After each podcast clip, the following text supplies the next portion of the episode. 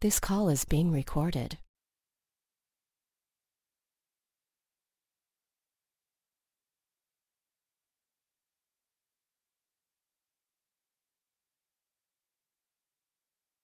And welcome back to another Chez Bippy Modcast, ladies and gentlemen. I am Thomas Murphy, along with my my partner in in crime, Mike Diabate. How you doing, Mike? I'm great, Murph. Uh, great pun there. I really, I love that. I'm always, I'm big on play on words and things of that nature. So I love it. Uh, you know, partner in crime. I think it fits very well for this podcast. So. Yeah, it does. It does. It works out. Uh, and and and in this week's episode, it's a it's a partner in investigating crime because uh, we're yes. we're taking a deep dive into um into one and only uh Donnie Brasco.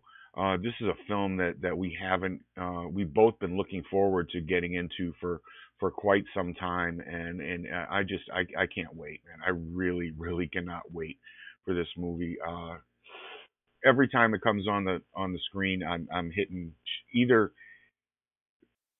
to get me to the movie or if I'm if I'm there in time it's recording it. And unfortunately I didn't have it on the DVR and I I searched around low and high and it like like the last uh the last two cookies in the jar you you don't know who deleted them.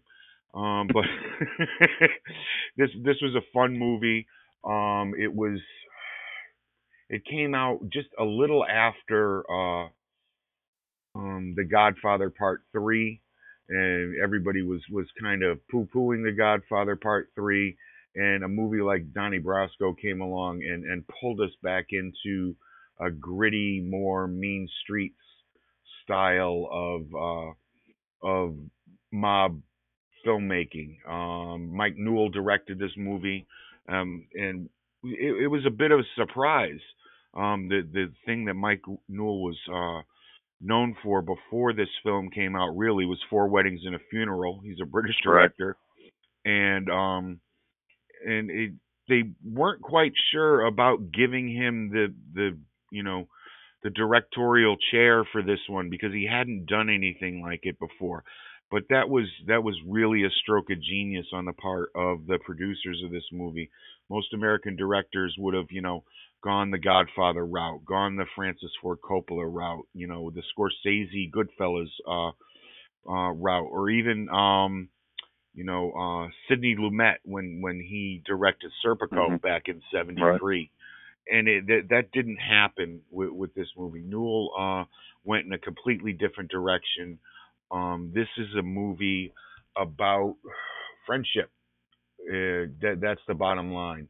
Uh, it, it's it's set in the the mob genre, but this is really a movie about friendship between uh, Joe Pistone, played by Johnny Depp, and um, and and uh, Al Pacino, who uh, who played the the fantastic. Or why am I at a complete loss for a name right here at the beginning? Why why do I do that, bud? Why do I uh, do Benjamin that? Lefty Ruggiero Lef- is the Lefty. guy I believe you're looking at. Yeah. Thank you. Um, the left, yeah, and, and the left hand does take on a a very significant uh, you know part in this movie, and we'll get into that in a little bit. But I think you absolutely are spot on right here when it comes to Newell's uh, vision. I don't think this movie quite got the acclaim it deserves for cinematography. Um, I think there were some brilliant shots in this movie. This is one of the mm-hmm. very few movies that I can remember that begins and ends essentially with the same shot. Um, and yeah. people who haven't seen the movie, I definitely encourage you to do that because it bookends this movie so well, um, and I think it's so fitting for both characters. Um, and it really does. It ends. It begins and ends with a shot directly on the eyes of Joe Pistone as played by Johnny Depp. And I really want to give Depp a lot of credit in this movie. I know he's got a reputation as being very, a very quirky actor, a very, um, you know, niche type roles that he takes on. This was much more out of his comfort zone, a different role than we're used to seeing Johnny Depp in. And I think he did a phenomenal job here um, with portraying this character of Joe Pistone and the duality of the characters to me is one of the brilliant pieces of the film. Um, and we'll get into that, I'm sure, in a little bit when Murph and I start breaking down the plot line of this. But uh, you're absolutely right. Um, in this movie, Newell does go in a much different direction. Um, it's a much different role for Al Pacino. You know, Yeah. Pacino is used to being the kingpin in movies. He's used to being the bombastic, charismatic leader that Mhm. comes in as is is a steam sealer and uh, steam sealer, steam stealer, excuse me, Hoorah. in every yeah, hoorah, exactly. I mean, you're used to seeing him play Colonel Slade. You're used to seeing him play Carlito and Scarface and all of these iconic movies where you just can't take your eyes off of Pacino anytime he's on screen. In this role, it's a little bit different. He plays much more of a subdued character. He has his moments, of course. He has his typical Pacino moments, but for the most part, he's playing a guy that is a little bit worn down by life. And I think you can really see a brilliance Pacino's acting that you Yep. may not see in some of the other movies that we'll probably chronicle on here, I'm sure, uh, a few of them that I've just mentioned. So, you know, it's really, I think it's very difficult, uh, you know, to, um, you know, make a movie like this with so much um, background and so much genre that's out there in terms of how you should do it. And I think it's brilliant that you mentioned Coppola and you mentioned Scorsese and you mentioned Lumet and a lot of the, the actors that have done movies like this. It was Mhm. so easy for Newell to be intimidated and say, well, I have to do what they're doing because I'm out of my element here. Right. He actually showed that he was very confident in his ability, had a vision, and put it into action. And I think that he's done that here with uh, uh, with Donnie Brasco. And uh, you know, again, this is another one that I was really looking forward to chronicling. So um, I'm ready when you are, my friend. We can uh, we can kick it off uh, and break down the plot, and I can give you a little bit of interesting tidbits on a lot of this that uh, goes on That's what I'm well. looking forward to. It's it's my favorite it's my favorite freaking menu item whenever I walk into a Chinese joint is tidbits. So let, let yeah, no, no, no, man. Let's get into your tidbits here, bud. Absolutely. Well, um, we'll start off with um, the as the I had mentioned that this movie begins and ends with the same shot, and it essentially begins with Johnny Depp sitting at a bar, um, and Joe Pistone at this point is in A bar at a character as shop. Donnie Brasco.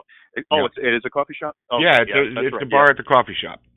That's right. Exactly. Yep. I'm And sorry. he's sitting there. Oh no, no, no. It's okay. No, it's that's that's good. Like I said, we Mhm. Murph and I are going from pure memory on this, folks. So, Yeah. you know, we've seen this movie, uh, you know, uh, countless number of times, and I think we'll be able to do a pretty good job with it. But if we do fumble with it, just you know, bear Yeah, with us. bear uh, with some us. of the tidbits we'll give you. Yep, we'll give some of the tidbits we'll give you. Uh, you know, I think uh, uh, you know, open your eyes a little bit on this one. But um, Depp is essentially in character as Donnie Brasco, but he's essentially Joe Pistone, an undercover FBI agent that was um, assigned by the FBI to infiltrate organized crime in this area. And he's sitting at the bar right now. He's sort of a low level mafia hood, if you want to really like put into character what he is pretending to be at this point Mhm. And he is introduced to Benjamin Lefty Ruggiero, who is played by Al Pacino. And as Donnie Brasco, he's sort of breaking into the business as this low-level jewel thief, and he's trying to tell, you know, Lefty and his superiors that I have some jewels, I have some valuables that I can go ahead and I can and I can sell you. And it really, I think, uh, lends into one of the more quotable lines in this movie, which is the word fugazi which uh, is really not credited to this movie, but Fugazi really becomes a big part of what the opening scene ends up being. It's the way that Depp is able to portray this character, and it's the way that Brasco is essentially able to keep his cover, Right. um, so that he's not found out as Joe Pistone. And the way he carries himself impresses Lefty Ruggiero. It really makes him see that this guy is not easily rattled. He's not someone that is trying to be something that he's not, even though he technically is.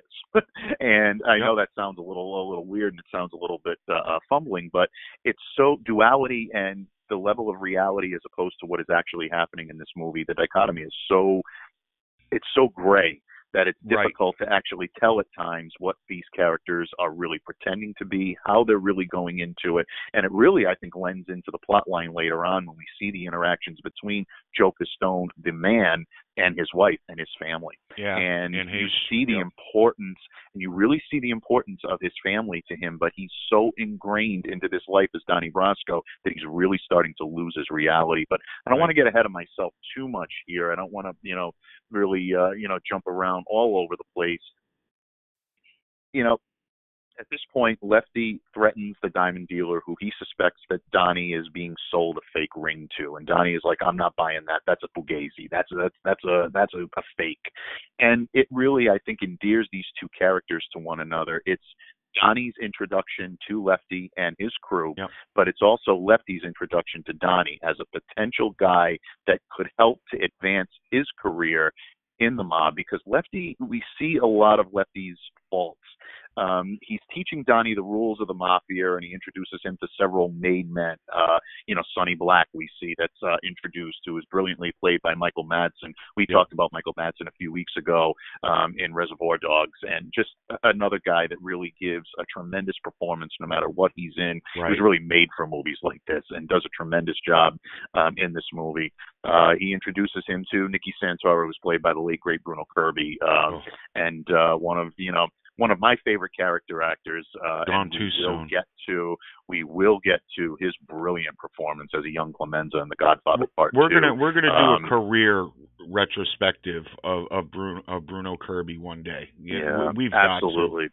Oh, we do. We we definitely do. Uh, gone way too soon, and just brilliant in everything that he Yeah. was in. And talk about versatility. I mean, the guy can do, you know, he can do buddy comedies like we saw him in City Slickers. He can do romantic comedies. We saw that in Yeah. When Harry Met Sally, and then go and and do and switch gears and do you know mafia films and really just I think such a chameleon type actor that could do anything. And um yeah, I mean, I don't want to wax poetically too much on him, but he deserves a lot of credit for not only the role he played in this, but but all of his work. So that's on the list, my friend. We will That's do that. Um, but Lefty is sort of introducing Donnie to the the life of his crew, and you see Lefty kind of showing him the ropes, introducing him the difference between a friend of ours and a friend of mine. Where he says, if you're a friend of mine, it means you're a connected guy. If you're a friend of ours, it means you're a made guy Right. and that is the world that Donnie is essentially coming into. So we do see that Donnie is now starting to endear himself into this crew. Lefty trusts him completely, and Lefty is really trying to advance him and almost helping him out, looking out for Donnie almost as he would a son. And his son, Lefty, does have a biological son that is not really living up to Lefty's expectations. And not that he wants him into this world of crime and syndicate, but he just there's a lot going on with his biological son, and that comes to a head in a little bit. We will we will chronicle that very briefly because I think that's a very big turning point in this movie. Um, but he's also introduced to another. We mentioned Sonny Black. There's also another side of it, Sonny Red, whose real name uh, in the actual book it's really not detailed too much in the movie. Uh, the uh, um, this book, this movie is based on an autobiography by Joe Pistone himself, Donnie Brasco, My Undercover Life in the Mafia, uh, who was written firsthand by Joe Pistone with Richard Woodley giving a little bit of uh, literary background. But we reveal that Sonny Red's name is actually Alphonse Indelicato. Um, Say that six times, my friends. That's not easy. Even for a paisan like myself, I had to really kind of pronunciate that a little bit too much. Um, but um, Brasco is starting to learn the inner workings of Lefty's crew and how they work and whom they report to and who the big you know kingpins are and how he can work his way up and really infiltrate. At the same time, we also see a lot of cutaway shots of Brasco as Joe Pistone. Uh, some of my favorite shots in the movie are movie uh, scenes that you see with his wife, who is played by Anne Heche, um, and his children. And it shows the human side of Joe Pistone, that this is an FBI agent trying to do the best he can to make a life for his family, and this happens to be the job that he's assigned. At the beginning of the movie, there's a clear divide. It seems to be a clear divide between Donnie Brasco and Joe Pistone. Right. That line gets significantly blurred as the movie goes on, and you really see a lot of struggles uh, going on here. I think Depp really cap- really captured this role very, very well. I think he did a very good job of playing this role from start to finish, showing how this young man was so confused by the worlds that he was living in that it was almost difficult and almost impossible for him at times to be able to Right. separate them. Um, one of the tidbits that I did promise you was uh, Johnny Depp. Actually, we talked a lot about Viggo Mortensen immersing himself into uh, the role that we uh, had chronicled the last time that we were on Chez Bippy, which was Eastern Promises, and um, you know, really living in that world. Depp actually spent two months living with Joe Pistone himself. just immersing himself in what he did, learning everything he could, including mannerisms, how he used his hands to speak, things of you know little subtle um, characteristics that a lot of people would not pick up on because they didn't know the original Joe Pistone or really hadn't done a lot of work. But Depp really, as his first quote unquote biopic, really wanted to capture everything that he had seen in this, you know, in Joe yep. Pistone in this role. Um, and I know he had done, you know, Ed Wood and things like that before, but he really, Depp was really very dedicated to portraying this role as as accurately as he possibly could. And he would go into, he would ask Joe Pistone, where do these guys hang out? I want to learn their uh, mannerisms because, as he has put it, and I read an actual quote by Johnny Depp, and he says, "I was far from being a choir boy as a kid." He says, "But this is a role, and this is a world that I knew nothing about." Right. And he really wanted to go into the world of the mafia and the underworld to find out how these guys acted, how they conducted themselves. And he said the one thing that really shocked him about organized crime members that he had either seen or observed didn't have a whole lot of interaction. He wanted to stay very quiet. And he said that was the biggest takeaway that he had from guys that were involved and attached to organized crime they didn't want to come in and be the life of the party. They didn't want to come in and have people notice them and look at them and all eyes on them.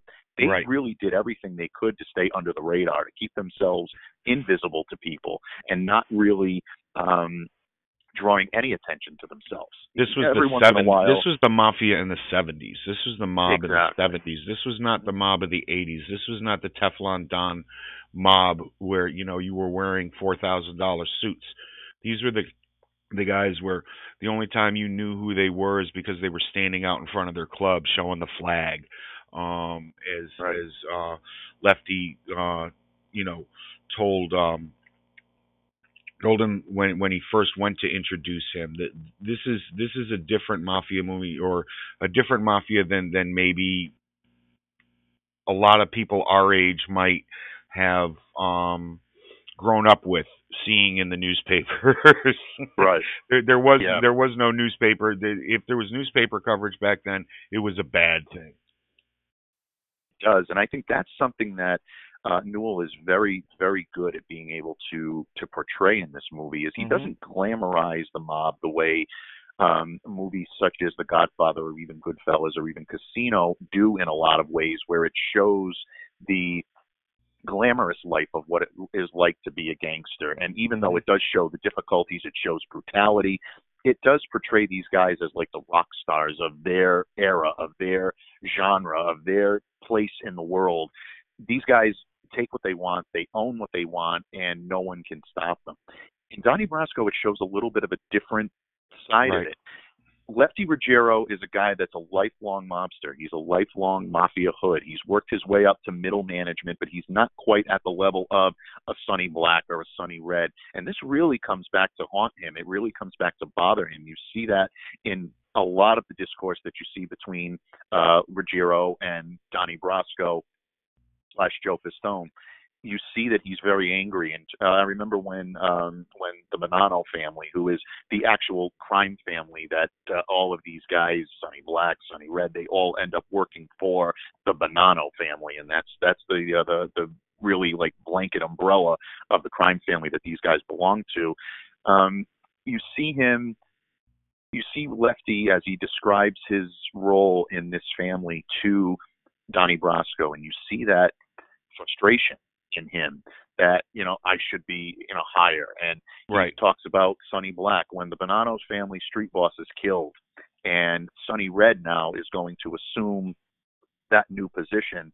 Sonny Black now is going to become a captain. He gets bumped. Lefty is a little. Lefty's a little upset about this. He's actually more than a little upset about this. He really, you know, kind of bitches about it a lot to Donnie and said, you know, like I provided for his family while he was in prison. You know, what what's wrong with me? What's and you see that a lot in Pacino, and I think Pacino really plays this role brilliantly. Um, he shows that frustration, that relegation to middle management that maybe a character that he use, is used to playing is not used to. And I think he plays it brilliantly. He shows that Lefty tries to make himself out to be more than what he really is. And Brasco really sees a lot of that, even when he goes to his house for Christmas dinner, and he sees yeah. the very humble apartment that he lives in. I mean, he's not living at dire straits by any stretch no. of the imagination, but it's a very humble life. It's a very, you know, um, simple uh, you know, existence for a guy in middle management in the this mob. Is... It's not, you know, uh, it's not, you know, the he wears the bling and the rings on his fingers and right. things of that nature, but it's really all smoke and mirrors. And when you see Depp's character actually get a chance to look at how he lives on a daily basis, he's really much more of an average guy than he ever would have would have imagined, yeah. he, and living a very very simple life. Yeah, he, he's somebody that punches a clock that never punches out. Um, Sonny is um, not Sonny. Lefty is, is a guy who who's a criminal, but all the money that that he really spend, all, the money that he really earns gets bumped up, and this is what's left for him. Is this you know three bedroom, two bedroom apartment with a Barcalounger, a color TV set, mm-hmm. and and and his Cadillac parked down on the street and right. you know he, he's lefty from you know 11th Avenue or whatever street that he was living on, and that was his reputation, and that's who he was. And you're right, Depp, when he meets him and he sees this is how this guy lives, um, it really um, connects the two characters on a different level than he was expecting. Um, uh, like us, he, he he sees, like you said, that he sees the bling, he sees the rings on the fingers, but but this is all this is all his um, lefty suit of armor when he walks out of the house. When he comes back home, it's not really much of a castle, is it? No, it's not. It really isn't. And I think there's a lot of compassion that Don yeah. Brasco and Joe Pistone one and the same, and you start to see these characters really meld into each other. And Brasco mm-hmm. becomes Pistone just as much as Pistone is becoming Brasco, I think, a lot. And it yep. really leads to a very, very interesting internal character conflict that I think Depp does carry uh, does capture very well in this movie, especially when. Um, Lefty reveals to him that he's been suffering from cancer for a number of years, and our good friend Brad Johnson pointed out to him, he says, "I got cancer of the prick," you know, and I mean that's that's a good way of saying that he probably has either penile cancer or, or you know, probably prostate cancer. I think that's probably more likely. Uh, but it's, you know, it, it's that this guy has dedicated his entire life to an, a world of, of underworld, really watching his back, constantly worried about whether or not he's going to be all the way to jail or killed. And this is all he has to show for it. And I think there's a lot that really kind of is revealed in the way Pacino plays this role, in the way really the character is in, in real life. And uh, again, uh, in um, in Joe Pistone's book, uh, in, in Donnie Brasco, he you know he really kind of gives a very sympathetic portrayal of Benjamin Lefty Ruggiero, who is a guy that he feels was pushed into this life, never ever believed he would ever be able to be anything else but, but had these flashes of I could have been so much more, either in this world or maybe even in another world, but was just yep. so worn down by the path that he chose that he was too afraid to take any other chance. And we saw a little bit of this in Eastern Promises when we chronicled this the last time about people that were born into this life that yep. never had any other option, uh, never saw any way out. So this was their life, and this was what they dedicated each other to. They were real people that lived this life. And mm-hmm. I think in a lot of ways, it really was a good progression to go from a movie like Eastern Promises to this because we see the New York Mafia kind of in a different light. Yeah. I think in a different portrayal than a lot of the other movies that we've seen. Well, Lefty Lefty talks about this with Donnie um, over and over again. His dream of you know buying a Bertram, buying his boat, and, and just mm-hmm. you know just sailing off, just going off and getting away from all of this. You know, he he's tired of watching guys like Sonny Black get bumped up in front of him. He's tired of being not being the number one confidant like Bruno Kirby was with Nicky or or Paulie. Uh, mm-hmm. James Russo, another fantastic character actor. Great performance. That, um, yeah. that you, I, I can't think. It, it's terrible. If I ever met James Russo, I'd probably hate him because of all of the the terrible people that he's played in in his life and how well he's done that. It would probably Yeah. take ten minutes to go, wow, this is a really great human being. yeah. but no, that that's you know, it, it's talked about being born into this life and and and the the reality of it and how he just wants to get out like everyone else, and and and um, Donnie, you know, he he connects with him again, and like I said, this is a story about friendship. Um, Lefty was his mentor. He he told him, you know, well, you you got to get rid of the the mustache. You can't have a mustache. This is Mhm. this is how you dress. You don't you don't wear jeans. This isn't a this isn't a, a, a rodeo. Um, how to how to carry your money. You, know, beaner on the outside in a in a roll with a beaner on the outside, a hundred dollar bill on the outside. Yep. Um, and and more and more, uh, Lefty becomes his father figure, and as you said, Pistone becomes um Lefty's son because you know he does he has this son who's who's done nothing with his life. He he hangs out with his friends. He calls him a junkie. Um, I don't know if he's actually a junkie or he's just a guy who does drugs. When you were when you in the seventies, if you did drugs, you were a junkie. That was Right. it. That's that's the way you know fathers talked about. Well, people talked about other guys. Um, and it- Absolutely. the watching the watching all these other guys, you know, pass him by, um, really gets to him. And at, at this point, you know, he sees Sonny Black um get bumped up to captain and he he just realizes that this is it for him. It, that was his shot to move up and it's if it didn't happen then it was never going to happen. And he, he starts looking for other ways out. And this is when um when uh when Depp brings him the the the, the chance not maybe the chance but he he he, he said we've got he's got a friend who has a bar down in Florida he's from Florida Right. that's his background. Yeah. And we can go down there and we can take this bar over, and you know it, it will, it would be like our your retirement to go down there and and run this bar. And I hope this is where you were going. Absolutely. That is exactly where I was going. We've been doing the show for a little while now, so now we're starting to think alike, folks. So our, our thoughts are going to be a little bit more connected, and, and, and that's always, always a good thing. But no, that's a but Lefty is all in on this. He he, he, Yeah. he sees this as as partial, it, not his way out. He'll still be bumping people up, but he won't he won't have Sonny Black breathing down his his throat every you know 20 minutes or 25 minutes. You know where where's my money? Where's this? Where's that? You got to earn for me. He's going to be down there. He's going to be earning. He'll kick his stuff back up to uh to Brooklyn, but but it, it, it's more or less you know the the um the Del Boca Vista of of the non Seinfeld um crew. And, uh, Absolutely. This is where you go to. This is where you maybe go to retire. Yeah, definitely. And I think that's and all of a sudden, you know, you see a light in Benjamin Lefty Ruggiero's eyes that you haven't seen before. It's almost like, yes, this is it. This is oh, this is great. You know, Donnie, I knew you were in my life for a reason and Yeah. this is it. You're gonna give me my way out. And at the same time, Newell does a lot of cutaways in this movie to Depp and brings us back to reality that There's no way. Joe out. Pistone is still in this. He's still somewhere lurking in Donnie Brasco, and you Mhm. see a lot of cutaways to his meetings with the FBI.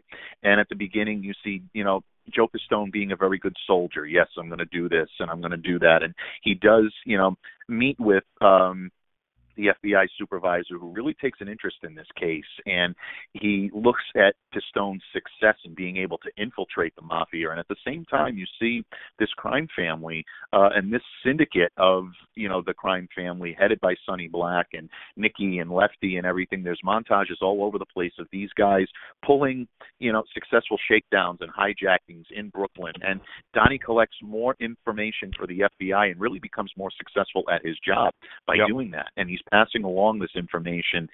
So at this point, the FBI is willing to take a shot, and they say, Murph, you had mentioned about he knows a guy in Florida that has this bar down there. The guy that he knows in Florida that owns the bar is a FBI informant as well. He's an FBI Mhm. agent undercover doing his job. His name is Richard Richie Gazzo, and he's this guy that is going to be, you know, in A tandem with Joe Pistone. Exactly. Yeah, who can't get in? Who can't be- get in? They they they they want him to Right. infiltrate another family that's down there, the Trafficante family, and Right. he can't he can't move up because the FBI stupidly sent in a Jewish guy to try to infiltrate the Italian mafia, and it, that that really that that may work out on you know on a couple of levels, you know. Uh, but it, it's really in nine in the 1970s that wasn't going down, was it? no, it definitely was not. There, there was no possible way that that was going to go down, and the only way that this guy was going to be able to get an in is to use the stone, is to use yep. Donnie Brasco to be able to get an in with the Trafficante family and be able to use Lefty and Sonny Black and his crew to be able to do this. So essentially Pistone is able to, as Brasco, he's able to utilize his connections, his savvy, and his ability to convince Sonny Black and everybody that he's going to be able to do this and they're going to be able to make a ton of money with this, knowing that him and Lefty are going to be at the helm and doing this this job down there. And they do. They end up going to to Florida, and they end up. There's a couple of montages of them, all the crew being down there, having a great time, and you start to see some elements of Lefty where he's starting to be not skeptical of Donnie, but he's starting to be a little bit jealous of Donnie, where Donnie is this young, good looking kid that's coming up through the ranks. He's endearing himself to Sonny Black. And you get the impression that Lefty is starting to feel left out a little bit again, and he's starting to see that another one of his soldiers, and this one hurts more than anything because he has looked out for Donnie as a son. He's given him all of the knowledge that he possibly could, really looked out for him and done everything for him. And you see this in a scene later where I think one of my favorite scenes in the movie where, um, you know, Depp and Pacino are having a uh, an exchange in the car, um, and they're talking about getting out, and he says, you know, I've given you everything, I've done everything, I had. I don't have any money, but whatever I had, I give you half. You know, I gave you what whatever I have, I would make sure that you were taken care of. You start to see that in this movie, and you know, Depp's character is starting to evolve into Brasco. There's much more Brasco in Joe Pistone now than there is Pistone right. in himself. Um, he's becoming these people, and in one of the in one scene that I really thought was very poignant, where uh, an exchange between him and his wife, where she says, "You're becoming these people." He says, "I'm not becoming them. I am them." I am. Them. And I think at that point you start to see that Brasco now is much more of a reality for Joe Pistone than Joe Pistone, the FBI agent. Okay. Um, and that really is where we lead to the big meeting between Santo Trafficante and the crew that is headed by Sonny Black. And you know, Donnie and Lefty are planning to run Richie's club. They're going to go down there. They meet with Richie. Uh, obviously, Joe Pistone knows the uh, the identity of Richie, but no one else does. And mm-hmm. these guys are ready to enter into this world where they're going to have this bar and Lefty is really like, well, this is going to be us, Donnie. This is us on our own. This is how we're going to do this. And he sees Sonny Black come in holding a matchbook that has the name King's Court on it, which is the name of the bar that these guys are going to uh, to be taking over. And at that moment, you can see the betrayal and just the utter letdown um, on Lefty's face. Uh, and again, Pacino plays this perfectly because this is a role he's not used to playing. He's used to being the guy that comes out on top. Right. For him to play this role, I think, is brilliant, and he does it in such a brilliant way. Um, and you see that that letdown of, of him knowing that uh, there's that element that has that has happened. This was supposed yep. to be his moment. Lefty even says that when he sees Central the honeymoon just became a the, family vacation. Exactly, absolutely, and you see that even when Santo Trafficante gets out of the uh, the Cadillac and he's ready to go onto the boat, which is aptly named the Left Hand, and you know, Pistone is able to use FBI, uh, you know, uh, funding to be able to secure this. It's actually an abscam boat that they're yeah. on called the Left Hand. It makes it was designed to make Lefty look like such a powerful, you know, character and such a mm-hmm. powerful figure in this mob. But when he sees Sonny Black and he has that um, that matchbook, it's such a betrayal and such a punch to the gut. Um, and in one of the the more touching scenes of the movie, you see Lefty looking out at Sonny Black, and you see him with Donnie, and Donnie's wearing, you know, the the nice leisure suit, and he's shaking hands with Trafficante, and he's introduced by Sonny Black as a friend of ours, almost indicating that now Sonny is going to adopt Donnie as his right hand man, he's and it leaves him. Lefty it leaves Lefty out in the cold again, and he opens up a card that he was going to give, and Lefty opens up a card that he was going to give um that he was going to give Donnie, and it says from one friend to another, and it has like a picture of a sunset and a palm tree, and you almost get the impression this was his way of thanking Donnie and saying, "It's you and me forever, kid. This is it. This is it. until the day I die. I'm going to be there for you, and you're my guy." And he takes the card and he just tosses it in the water, and it's it's really it's a very heart wrenching scene Yeah. for a movie that really is, like you said, about friendship. And at that moment, the friendship has severely been fractured, and you, we wonder if that friendship is going to be repaired. It sort of is in a way uh, as we get into you know the plot line a little bit down, but that's essentially what's what's going on right now. And you see Donnie Brasco just become immersed into this world. Um, so much more so than he ever has been before, Yeah. to the point where really Joe Pistone is almost an afterthought at this point. Uh, there's very, very little of Pistone still left in Donnie Brasco at this point. Right. That Brasco character is really sort of taken over, almost to the point where you get the impression that he may not even be willing to work with the FBI anymore. Uh, it's gotten to the point where I think he's so fed up, he's ready to just cash in and be a part of this world. That's it. That's it. And and just to circle back to that that scene that you were talking about with Anne Heche, his wife, the last time that he had seen her was you know it- what people don't realize is this movie takes place over you know the usual 90 so minutes. This is 6 years. This was supposed to be a 6 month undercover operation that turned into Oh, yeah. 6 years. And Maggie, um, played by Anne Heche, at, at one point when they're arguing in the house, that she never sees him He's never there. He even missed his daughter's first communion. You know, she Yeah. lives her. She says to him, "I live my life as a widow. Yeah. That's what I do. Yeah. That, that's the only thing because I don't know where you are. I don't know what you're doing. Yeah. This is not the man that I married. I married an FBI agent, not a not a mafia thug, not a It's hoodlum. true. And, yeah, um, it's absolutely and true. and you know it, it's the the the the the stories that that that intertwine throughout this film are amazing and they're and they're brilliantly played by everybody from um you know uh from from lefty having what we're uh, I'm not going to jump ahead but it, it's just fantastic. And and when he sees um when they're on this boat the the FBI boat you, you mentioned Abscam I, I don't know why that was never made into a movie. That that should have been a movie somewhere go look it up Yeah. people. Go look up Abscam. Um you know for everybody that's under the age of 40 and or or you know didn't have a decent education and you didn't learn about it go look that up. But um the, this is where the trouble starts because the you know the the the the FBI are once again a bunch of idiots and they put them on this Abscam boat and they didn't even bother to change the name that was on the back of it and Right. Abscam was a was a huge story then and Donnie is afraid now that his cover is going to be blown because his superiors which you know he knows are, are not superior to him in the ways of of um this underworld life have put him on this boat which is on the cover of Time magazine for Christ's sakes and so he, Yeah. he's worried about how things are going to go down. He's worried that you know this is going to be it for him. Um but at first it isn't. They they hadn't figured it out. Um Yeah. Bruno Kirby again played by Nicky while he's down there. All these guys are trying to do their own thing while they're down there. And Nicky decides he's going to become a coke dealer. This is where you know he's going to make some money.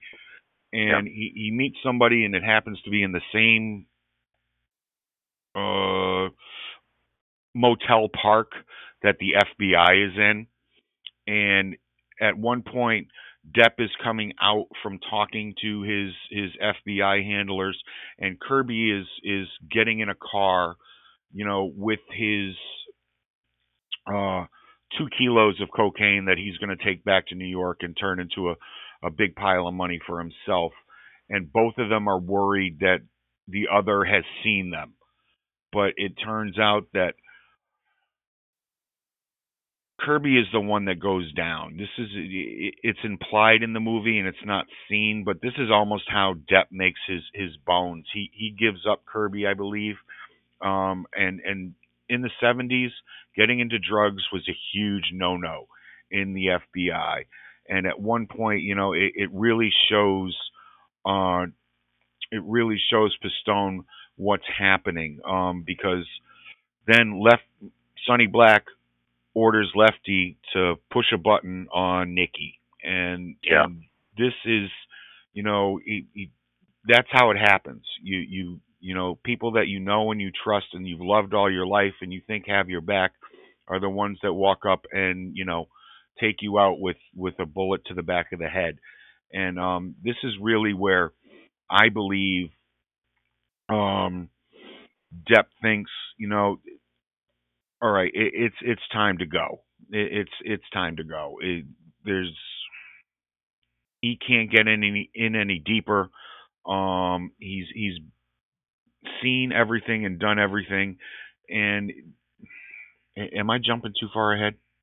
No, no, I don't think No. you're jumping too far ahead at all. I think you've really you're, the the chronolog the chronology of what we're talking about it fits directly into um, you know what's what's happening on Right. in the background uh, you know situation where you know I'll, I'll you know kind of fill in some of the uh, uh, some of the, uh, the the blanks in, in terms of that.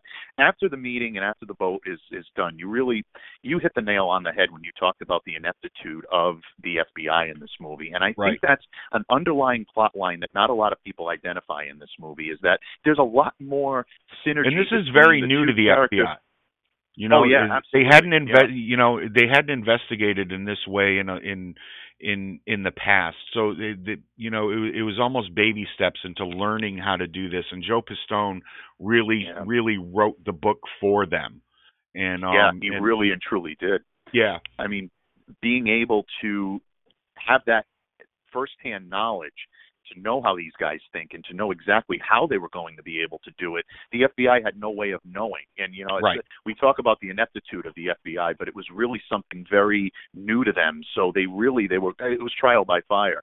And you see in one of the uh, uh the uh, the scenes where they're in the airport and um it's one of one of my favorite scenes of the uh, uh of the movie where uh Depp is coming up the uh, the escalator and he's walking by and um Donnie Brasco is in character, Richie Gazzo is in character, and they're you know these two guys that are there seeing Sonny Black and his crew back off to Brooklyn, and Donnie's going to stay down in uh, in Florida and take care of business to get the King's Court opening. Mhm. And he happens to see a guy that he knew from the FBI, and Donnie is doing everything he can to try to avoid eye contact with this guy, but for s- you know obviously Yep. plotline purposes definitely. But as luck would have it, this guy looks at him and he goes, "Joe, Joe, Joe, how you Pistone," and he- doing? you know, and he goes, "How you doing? I remember you from." And Depp just grabs this guy and gives him a couple of backhands and just, "What are you? What are you doing? What are you know?" And just completely, you Yeah. know, like tr- tries to cover it as best he can, and actually does a fairly good job. He doesn't raise too many eyebrows when he does this.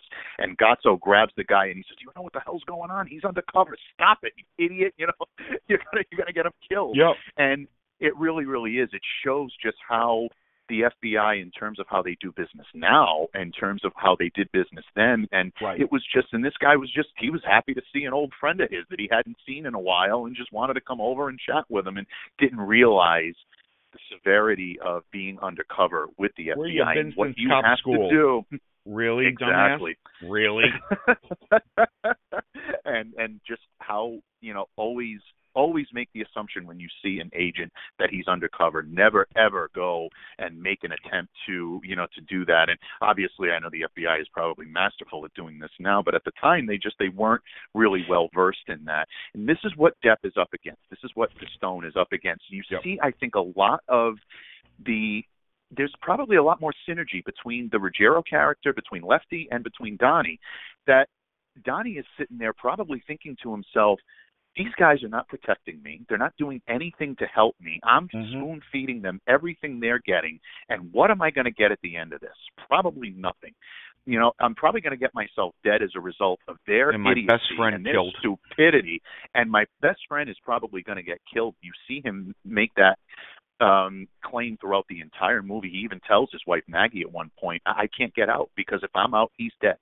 And. I can't pull the trigger on my own friend like that who's done everything for me where she says just please just get out. And Depp really has I think Brasco and Pistone kind of come together at that moment and have a breakdown and say, "I don't know what to do," and he really is. He's very Yeah. much conflicted. Remember, remember, folks, this do. is six years. This isn't six months. This isn't Yeah. six weeks. It, it's six years that he was in there. That he was in with this family. It was six years. Yeah. It, it wasn't one Christmas. It was six Christmases. It Yeah. was, you know, Living and breathing this Easters, character. living and breathing this character, watching his his family crumble around him because you know to to be a good gangster he couldn't be a good father. And to, you know and and living through every single ache and pain to see the look on on Lefty's face when um when Sonny Black introduced him to to Picante uh Picante um down in Florida to, to to just watch every dream fade away. And and for somebody like Joe Pistone this this is is killing him. For somebody that that um that came into into this as one person and is now another um it, it, he he can't he can't come to grips with it in his mind that in the end you know it, if he gets out if he if he walks away right now his best friend is is gone he's history Yeah, exactly. And there's still that connection, even though there was a a, a rift and a schism. I think is, is a better way to put it in the Mhm. trust that uh, um, that Brasco and Lefty had had, and I think much more so on Lefty's hand. He felt very betrayed by Donnie. Um, Yeah. you can see it on the boat where he says, "You're not, you're nothing to me now. You're not anything. You know, you're not. I, I don't, I don't, you know, I, I don't even want to see No, you, you right belong- now. you- know, I'm you- so you angry." you don't belong know, to me anymore you belong to Sonny now Exactly. You know, that's that's it. You know, go go to your go to your new master and just leave me behind like everyone else has. Yep. And you feel the you feel the betrayal, but Brasco still looks at Lefty as a mentor and as a father figure, and he's there for him in a very, very uh, vulnerable moment. Uh, we had touched upon the relationship that Lefty had with his biological son, who is in a hospital bed at this point. We cut away to a scene where he's in a hospital bed and he is clinging to his life as a result of a drug overdose. Now, that could indicate that yes, he was a junkie and just had too much, or this guy was experimenting with drugs and had way too much and not something that he was used to having. Uh, but it shows why Lefty is so disgusted with his son and he looks at him and he says i'm disgusted he does actually tell donnie brasco yeah you know i'm i'm disgusted with him but he's my son. What can i do? And you know and donnie kind of looks at him like as if to say well all right yeah i know. He he makes a comment about it and he says you know he has no respect left he has no respect for you. He says yeah he doesn't but he's still my son. And at that moment brasco realizes you know he's still a family man and that's still his flesh and blood and he still has feelings. He's not a complete unfeeling person. And it touches Lefty very deeply that Donnie came up from Florida and he even makes that comment. He says, "What are you doing here? You got to be down there. You got to open up King's Court. You got to make sure that that bar is ready. Sonny Black is dependent on you." And Mhm. he said, "Well, look, I had to come back up here for another reason, which was actually to see his family." And when he does come back up, he finds out about uh, Lefty, and uh, he does go to his side and his hospital room. So right that's a really, I think, poignant moment that shows the real connection between these two characters, the love that really has developed, the father-son type relationship love between these two that has developed, and it does show that both of these guys are much deeper than the characters that they portray. Yeah, it really does. It, it, it shows the fact that it circles back to the the beginning when we started this. When I when I said that, you know, this is really a movie about friendship, and Yeah. um and how that friendship developed over the, the the course of this movie, over the course of six years, and and how right now he is so torn between his own family breaking up and what's happening to Lefty's family, which is he's become you know the biggest part of he's you always want better for your kid and i think in a way that's the way that that lefty is looking at um at joe at this point um that you know yeah you're supposed to be but you're supposed to be in florida. You're supposed to be taking care of business for sonny because you belong to him now. What the hell are you doing here?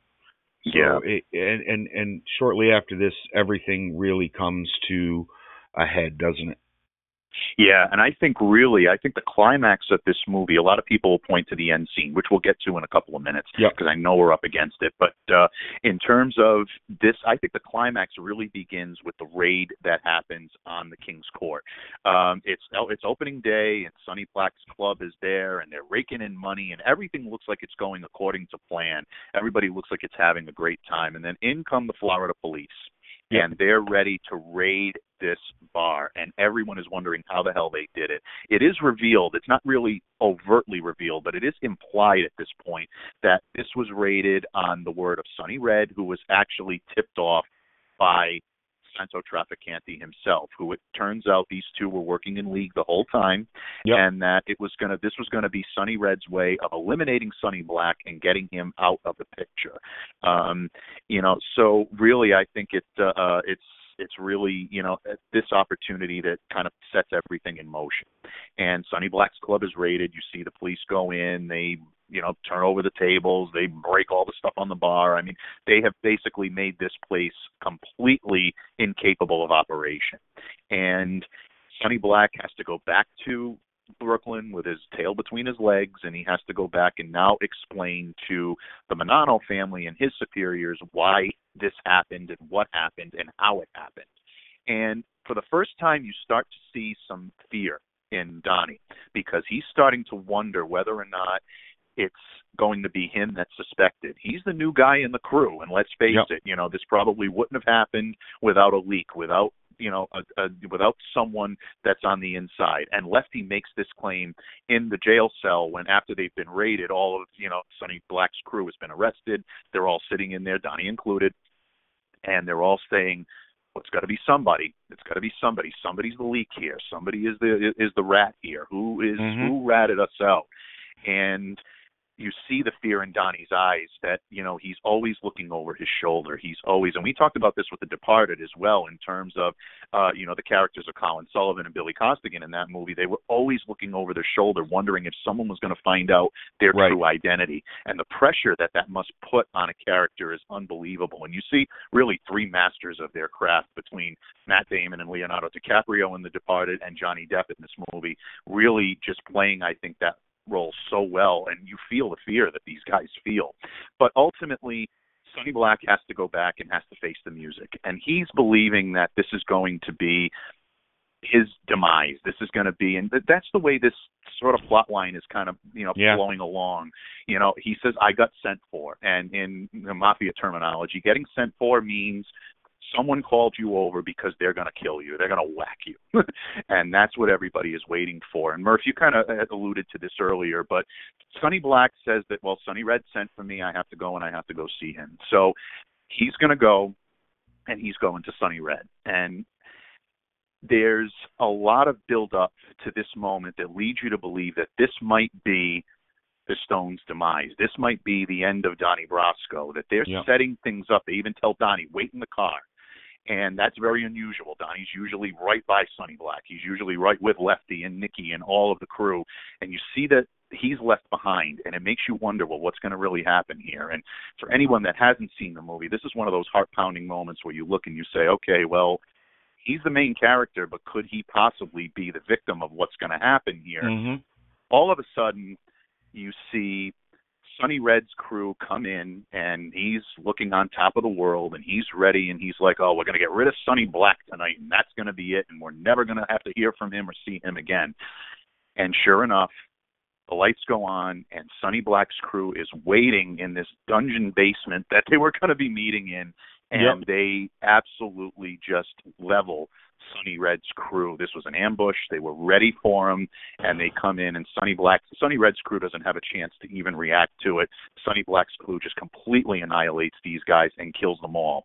And then Donnie is called in, and he sees the carnage that's just all over the place in this, Yep. and it really does, it really does, you know, kind of open his eyes to a world that Yeah. he really hadn't had to be involved in too much. Donnie was involved in a lot of No, criminal this activity. this was a very clean movie as mob as Yeah. gangster movies as mob movies go on until this point. yeah, and very and much, the- yeah. yeah, it, you you didn't see a lot of you saw the seediness, but you didn't see the you know you you heard about but you you really didn't see this kind of carnage, which happened all the frickin' time.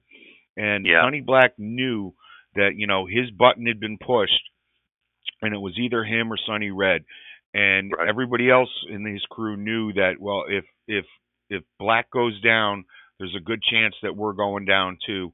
So we have to do what we have to do, and they did Yeah. what they had to do.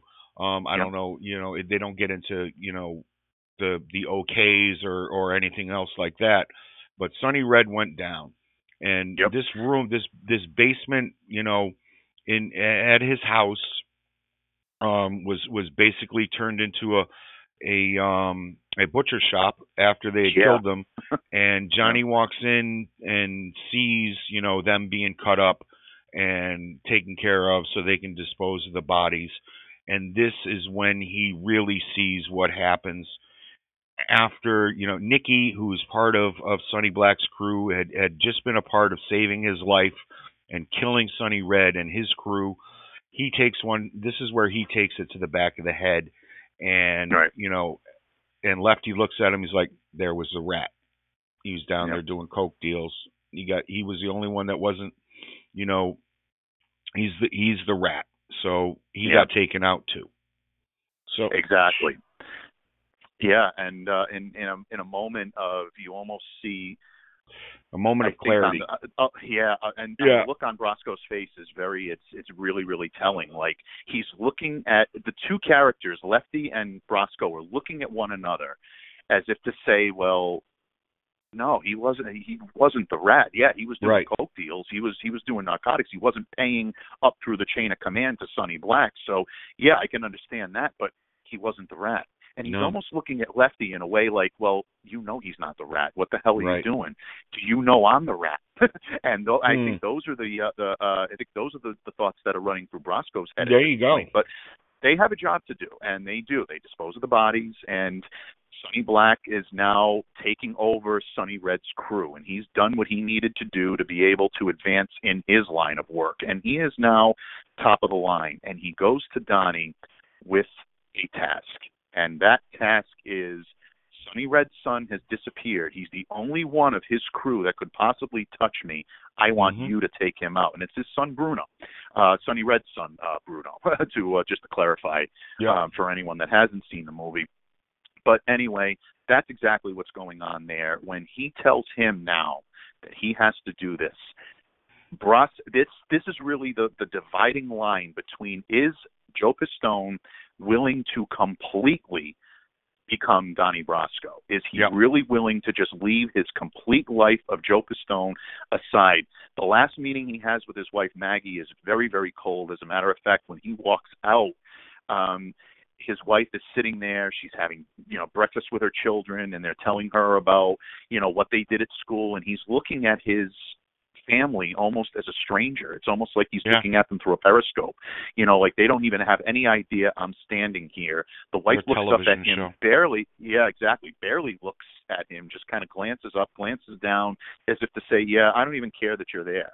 And it almost fills his heart with like a coldness that's like, well, what am I really doing? They're living their life without me. Maybe, you know, maybe this is not my life anymore. And there's a real struggle going on between Joe Pistone and between Donnie Brasco to see which one wins. And you almost get the feeling like the Brasco character is really about to win out. He's really about to do this. He's willing to go that extra mile to make sure that Lefty is going to be saved. So he tasks Lefty with coming with him, and uh, um, Sonny Black does. He says, Lefty will go with you, but you're going to be the guy to do it. And in a Mhm. way, it's almost Sonny Black's test to Donnie to see if Making he's really one of them. He's got to make his bones. He's got to pull the trigger and kill um, Sonny Red's son Bruno. And if he does that, there's a big payday involved in you know in, in this as well. Yeah. If he doesn't, then Sonny Black is probably going to start to put the pieces together and realize, well, this Oh. guy is not what Yep. we thought he was. He's the rat, and we got to eliminate him. That's so it, I know. think in a brilliant, brilliant crescendo to this movie and how they do this leads up to one of the more touching scenes in the movie where, and I had alluded to this earlier, it's Lefty Ruggiero and Donnie sitting in the car waiting for the word wait not necessarily waiting for the word but waiting for the right moment to go in and to get bruno who is on his boat they find out that he's on mm-hmm. his boat um and that he's out at the docks and he's been hanging out and laying low there but they did get someone an informant to tell him that's where he's hiding out so they're waiting to go in, waiting for the opportune moment for Bruno to let his guard down and be able to make it easy for them to go in and kill them. And at, in his last, I think, ditch effort for Pistone to win out in the battle between Brasco and Pistone to see which person he's going to become, he makes a plea to Ruggiero and says, Lefty, you don't need to do this. What if I could guarantee you that boat that you've been wanting? What if I could guarantee you the money that you've been wanting?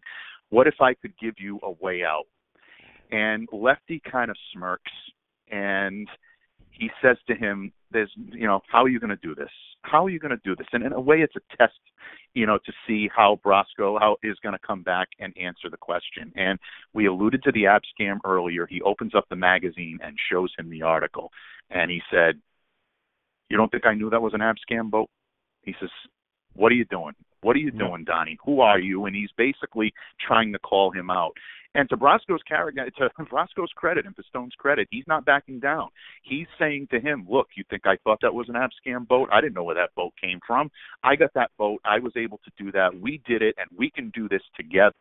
And at that moment, he's making an honest, I think, as honest of, of a plea as he's made in yeah you know, up until this point so far of saying, look, you know what? I have nothing else in this life. Who I was before is not even going to recognize me before. We can get out of here and we can do what we want to do and be able to live a life that you always wanted to live and we can get out from under Sonny Black. We can do this together. Lefty though, he knows better, and he knows that even if he disappears and even if he goes away, Sonny. Black's crew is going to find him. That's the nature of this business, and maybe find his the only family. naive. They're going to kill his family. Exactly. If he's not there, somebody is going to pay his price. And right. He's not going to let that happen. Exactly. He won't let that happen to his family. And I think that's where you see the lefty character knowing a little bit more, being much more Yoda like than than uh, yeah than you know than than Brasco, who is really I think as Pistone been very much ahead of the curve in terms of how to tell the FBI to do their job, but still doesn't know everything there is to know about this world. He thinks he does, but he really doesn't.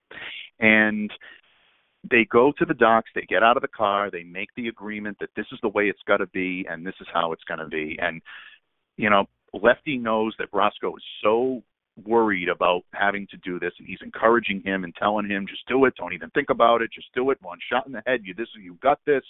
And i'm paraphrasing here but obviously that's how this uh, this this shakes right. out. And right at the moment where they notice sonny red donnie's got the gun drawn. You see him. You almost feel that another heart pounding moment of is he yep. going to pull the trigger or isn't he? And the lights come on and the FBI is there and they know what's going on.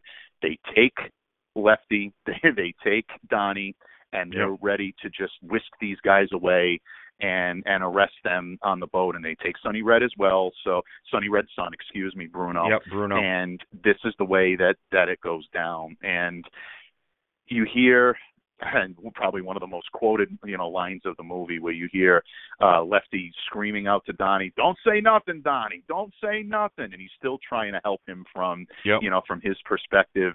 Uh, but Donnie is being whisked away, and you can hear them. It's over, Joe. You did it. You're done. We're, we got right. you out, and this is it. And now Joe Pistone knows that Donnie Brasco no longer exists, and he is going back to his life as Joe Pistone, but he's still extremely scared about his friend, and he knows that this has essentially doomed him to death. And that's essentially how the movie shakes out. Uh, the FBI pays Sonny Black's crew a visit. They show them pictures of Joe Pistone yep. with the FBI jacket on. He's hanging out with his FBI buddies.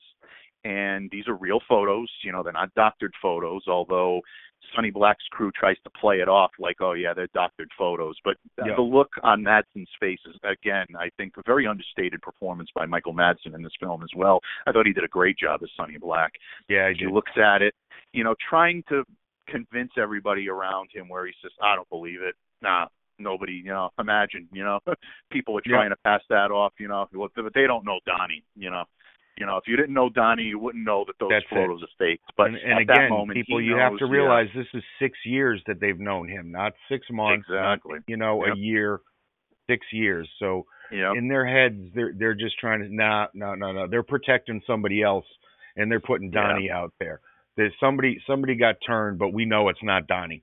And and after that, we get a we get a scene when the guys are all have been bailed out, and and Sonny Black is coming out of his his um coming out of his club with with what's left of his crew.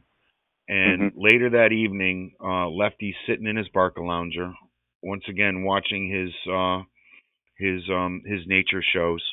Um, and he gets the phone call, and he knows what the phone call is. And you see him get up and tell his wife he's got to go out, and he leave. He he starts to take off his rings. He takes off his Yeah. rings and he opens his his wallet and he takes the money out because he knows that these things are never going to come go come back and exactly. he, he he knows his fate he he's the one that introduced Donnie to them he's responsible for him um and you know even though they they had a hard time you know coming to terms with it by this time they know that it was true that it was Yeah. Donnie and that's it for him. It's really the end of the, the film right there.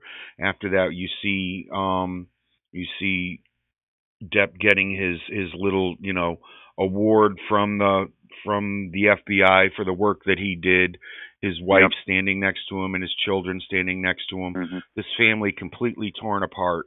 You see uh, Yeah. Lefty's family completely torn apart, and the only family that's really left standing in all of this is the mafia family because you know life goes on for them. You know, Exactly, just yeah. somebody else getting bumped up, somebody else getting taken care of, and Yep. it, it, it just a fantastic, fantastic film from beginning to end. I can't recommend it enough for people.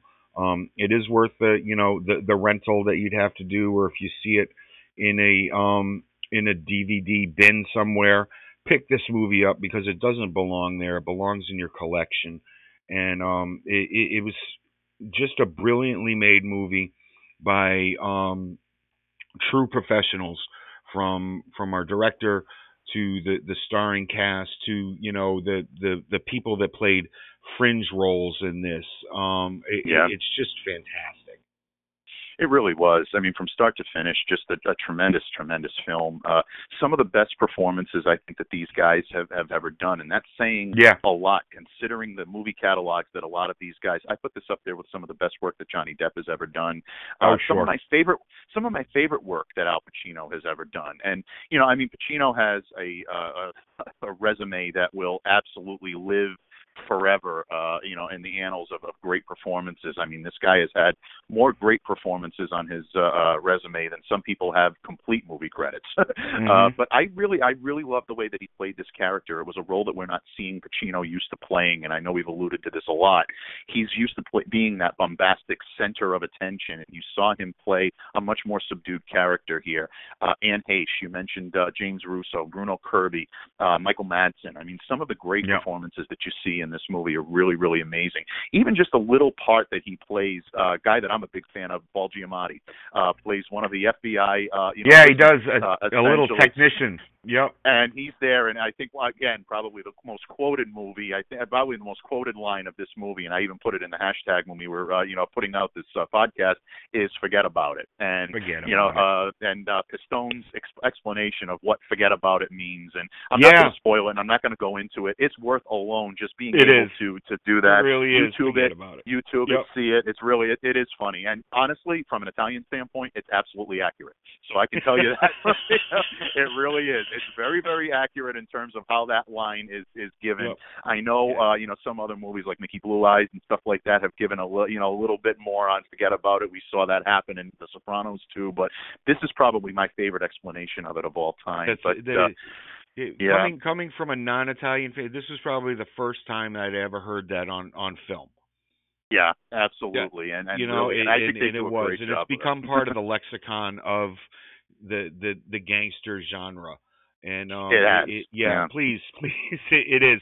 The three Yep. tiered explanation for it is just fantastic. yeah, it really is. It really, really is, and But just yeah, uh, a great. Yeah, fantastic people. You you mentioned Paul Giamatti. Um, Tim Blake Nelson is also in Yep. this. You guys all know him from Oh Brother Where Art Thou and so many other movies. Gretchen Mol is in this is, is in this Mhm. movie.